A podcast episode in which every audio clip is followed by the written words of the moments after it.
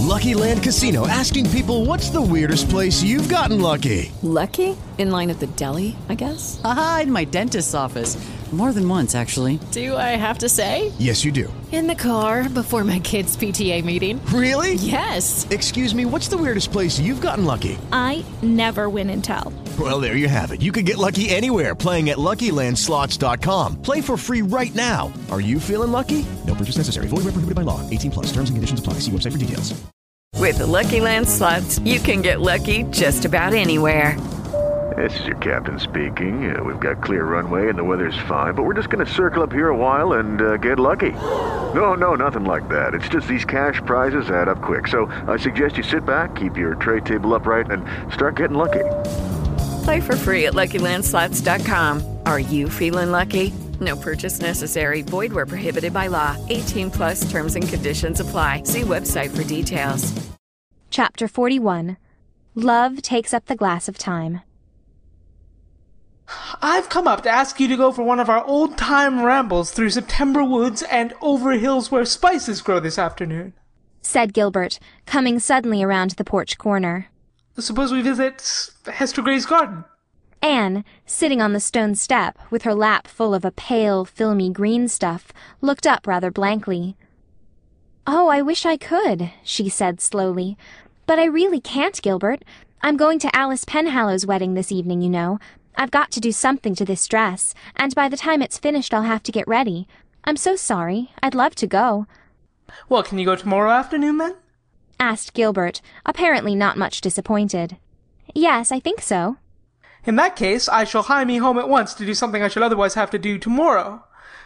So, Alice Penhallow's to be married tonight. Three weddings for you in one summer, Anne? Phil's, Alice's, and Jane's. I'll never forgive Jane for not inviting me to her wedding. You really can't blame her when you think of the tremendous Andrews connection who had to be invited. The house could hardly hold them all. I was only bidden by grace of being Jane's old chum, at least on Jane's part. I think Mrs. Harmon's motive for inviting me was to let me see Jane's surpassing gorgeousness. Is it true that you wore so many diamonds that you couldn't tell where the diamonds left off and Jane began? Anne laughed. She certainly wore a good many. What with all the diamonds and white satin and tulle and lace and roses and orange blossoms, prim little Jane was almost lost to sight.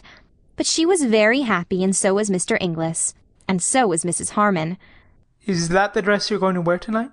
asked Gilbert, looking down at the fluffs and frills. Yes, isn't it pretty? And I shall wear starflowers in my hair. The haunted wood is full of them this summer. Gilbert had a sudden vision of Anne, arrayed in a frilly green gown, with the virginal curves of arms and throat slipping out of it, and white stars shining against the coils of her ruddy hair. The vision made him catch his breath, but he turned lightly away. Well, I'll be up tomorrow. Hope you'll have a nice time tonight. Anne looked after him as he strode away, and sighed. Gilbert was friendly, very friendly, far too friendly. He had come quite often to Green Gables after his recovery, and something of their old comradeship had returned. But Anne no longer found it satisfying. The rose of love made the blossom of friendship pale and scentless by contrast. And Anne had again begun to doubt if Gilbert now felt anything for her but friendship. In the common light of common day, her radiant certainty of that rapt morning had faded. She was haunted by a miserable fear that her mistake could never be rectified. It was quite likely that it was Christine whom Gilbert loved after all. Perhaps he was even engaged to her. Anne tried to put all unsettling hopes out of her heart, and reconcile herself to a future where work and ambition must take the place of love. She could do good, if not noble, work as a teacher, and the success her little sketches were beginning to meet with in certain editorial sanctums augured well for her budding literary dreams. But, but, Anne picked up her green dress and sighed again. When Gilbert came the next afternoon, he found Anne waiting for him, fresh as the dawn and fair as a star, after all the gaiety of the preceding night.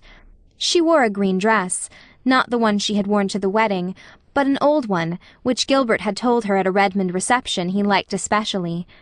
It was just the shade of green that brought out the rich tints of her hair, and the starry grey of her eyes, and the iris-like delicacy of her skin. Gilbert, glancing at her sideways as they walked along a shadowy woodpath, thought she had never looked so lovely. Anne, glancing sideways at Gilbert now and then, thought how much older he looked since his illness. It was as if he had put boyhood behind him forever. The day was beautiful, and the way was beautiful. Anne was almost sorry when they reached Hester Gray's garden and sat down on the old bench. But it was beautiful there, too, as beautiful as it had been on the far-away day of the golden picnic, when Diana and Jane and Priscilla and she had found it. Then it had been lovely with narcissus and violets. Now goldenrod had kindled its fairy torches in the corners, and asters dotted it bluely. The call of the brook came up through the woods from the valley of birches with all its old allurement. The mellow air was full of the purr of the sea. Beyond were fields rimmed by fences, bleached silvery grey in the suns of many summers, and long hills scarfed with the shadows of autumnal clouds. With the blowing of the west wind, old dreams returned. I think, said Anne softly, that the land where dreams come true is in the blue haze yonder, over that little valley. Have you any unfulfilled dreams, Anne? asked Gilbert. Something in his tone, something she had not heard since that miserable evening in the orchard at Patty's place, made Anne's heart beat wildly. But she made answer lightly. Of course. Everybody has. It wouldn't do for us to have all our dreams fulfilled. We would be as good as dead if we had nothing left to dream about. What a delicious aroma that low descending sun is extracting from the asters and ferns. I wish we could see perfumes as well as smell them. I'm sure they would be very beautiful. Gilbert was not to be thus sidetracked. I have a dream, he said slowly. I persist in dreaming it, although it has often seemed to me that it could never come true. I dream of a home with a hearth fire in it, a cat and dog, the footsteps of friends, and you. Anne wanted to speak, but she could find no words. Happiness was breaking over her like a wave. It almost frightened her. I asked you a question over two years ago, Anne. If I ask it again today, will you give me a different answer? Still Anne could not speak but she lifted her eyes, shining with all the love rapture of countless generations, and looked into his for a moment. He wanted no other answer. They lingered in the old garden until twilight, sweet as dusk in Eden must have been, crept over it. There was so much to talk over and recall, things said and done and heard and thought and felt and misunderstood.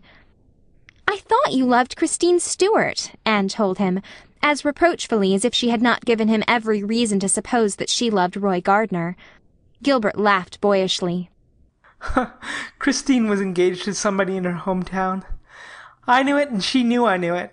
When her brother graduated, he told me his sister was coming to Kingsport the next winter to take music, and asked me if I would look after her a bit, as she knew no one and would be very lonely, so I did. And then I liked Christine for her own sake. She's one of the nicest girls I've ever known. I knew college gossip credited us with being in love with each other. I didn't care. Nothing mattered much to me for a time there after you told me you could never love me, Anne. There was nobody else. There never could be anybody else for me but you. I've loved you ever since that day you broke your slate over my head in school. I don't see how you could keep on loving me when I was such a little fool, said Anne. Well, I tried to stop, said Gilbert frankly. Not because I thought you what you call yourself, but because I felt sure there was no chance for me after Gardner came on the scene. But I couldn't, and I can't tell you either what it meant to me these two years to believe you're going to marry him, and be told every week by some busybody that your engagement was on the point of being announced. I believed it until one blessed day when I was sitting up after the fever. I got a letter from Phil Gordon, Phil Blake, rather, in which she told me there was really nothing between you and Roy, and advised me to try again. Well, the doctor was amazed at my rapid recovery after that. Anne laughed, then shivered. I can never forget the night I thought you were dying, Gilbert. Oh, I knew. I knew then, and I thought it was too late. But it wasn't, sweetheart. Oh, and this makes up for everything, doesn't it?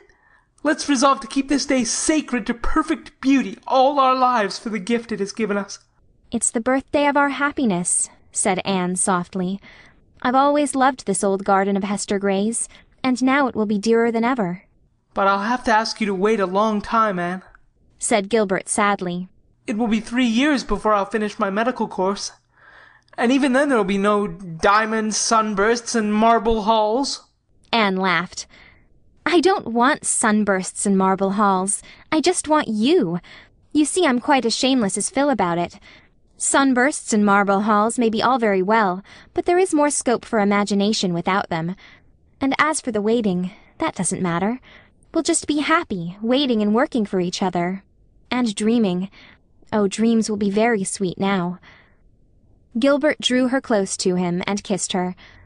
Then they walked home together in the dusk, crowned king and queen in the bridal realm of love, along winding paths fringed with the sweetest flowers that ever bloomed, and over haunted meadows where winds of hope and memory blew. End of chapter 41. End of Anne of the Island by Lucy Maud Montgomery. Experience the best in relaxation and entertainment with Sol Good streaming at solgood.org. Our extensive library features hundreds of audiobooks, thousands of short stories, original podcasts, and popular sounds for sleep, meditation, and relaxation all ad free.